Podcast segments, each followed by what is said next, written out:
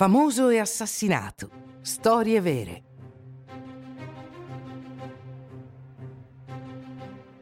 Sangue sul selciato di Parigi. L'assassino di Robert de Noël, 1945.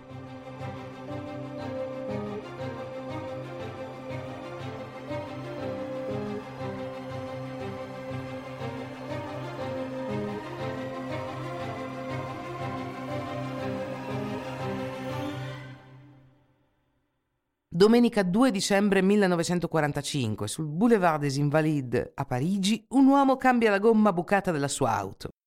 Il suo accompagnatore è appena andato a prendere un taxi. È da solo e piove.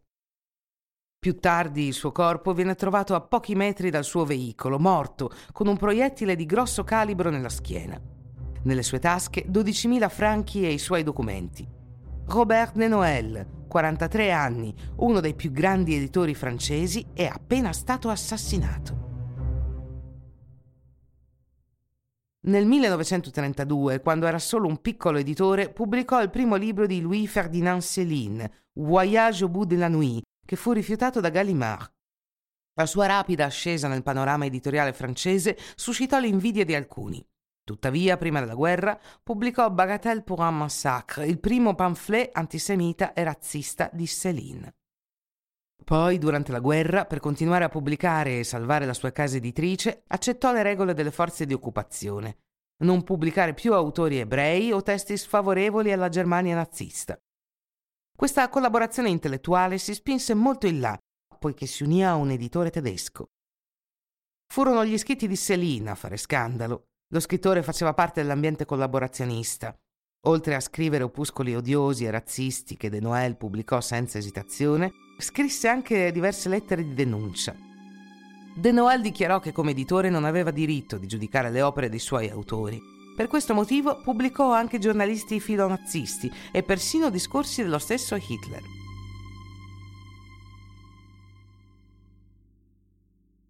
Alla liberazione si levano voci a favore di una severa epurazione dell'industria editoriale francese. Robert de Noël viene perseguito per collaborazione. Tuttavia compilò un dossier segreto sugli atti di collaborazione commessi dai suoi colleghi editori. Con questo libro nero intendeva difendersi dimostrando di aver semplicemente agito come tutti durante la guerra e di non essere più colpevole degli altri. Il processo a De Noël si svolse nel luglio 1945 e, nonostante la pubblicazione degli scritti antisemiti di Céline, fu giudicato personalmente innocente.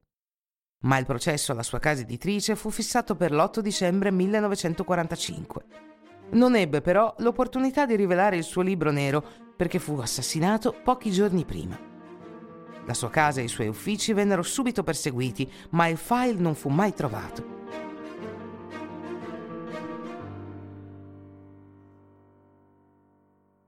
Gli investigatori incaricati del caso emisero il loro verdetto meno di due mesi dopo. Si trattava di un crimine scellerato, rimasto anonimo. Un manigoldo che uccide un uomo senza prendere i suoi 12.000 franchi? Strano. La vedova De Noël ha un'altra idea in merito. Scopre che poche settimane prima della sua morte il marito aveva venduto tutte le azioni della sua casa editrice alla casa editrice Domain Mon Chrétien, gestita da Jean Louviton, l'amante del marito. Jean Louviton è avvocato, redattrice e scrittrice. Le due donne si confrontano in tribunale. Le indagini si susseguono, i rapporti si infittiscono, concludendo sempre che il crimine è stato commesso in modo turpe. La vedova, tuttavia, rimane convinta che la sua rivale abbia fatto uccidere il marito per impadronirsi della sua casa editrice. L'ipotesi non è ovviamente infondata, ma la pista preferita è quella di un rapido regolamento di conti orchestrato dai combattenti della Resistenza. Anche l'idea di un complotto del mondo letterario francese per recuperare il libro nero ai suoi sostenitori.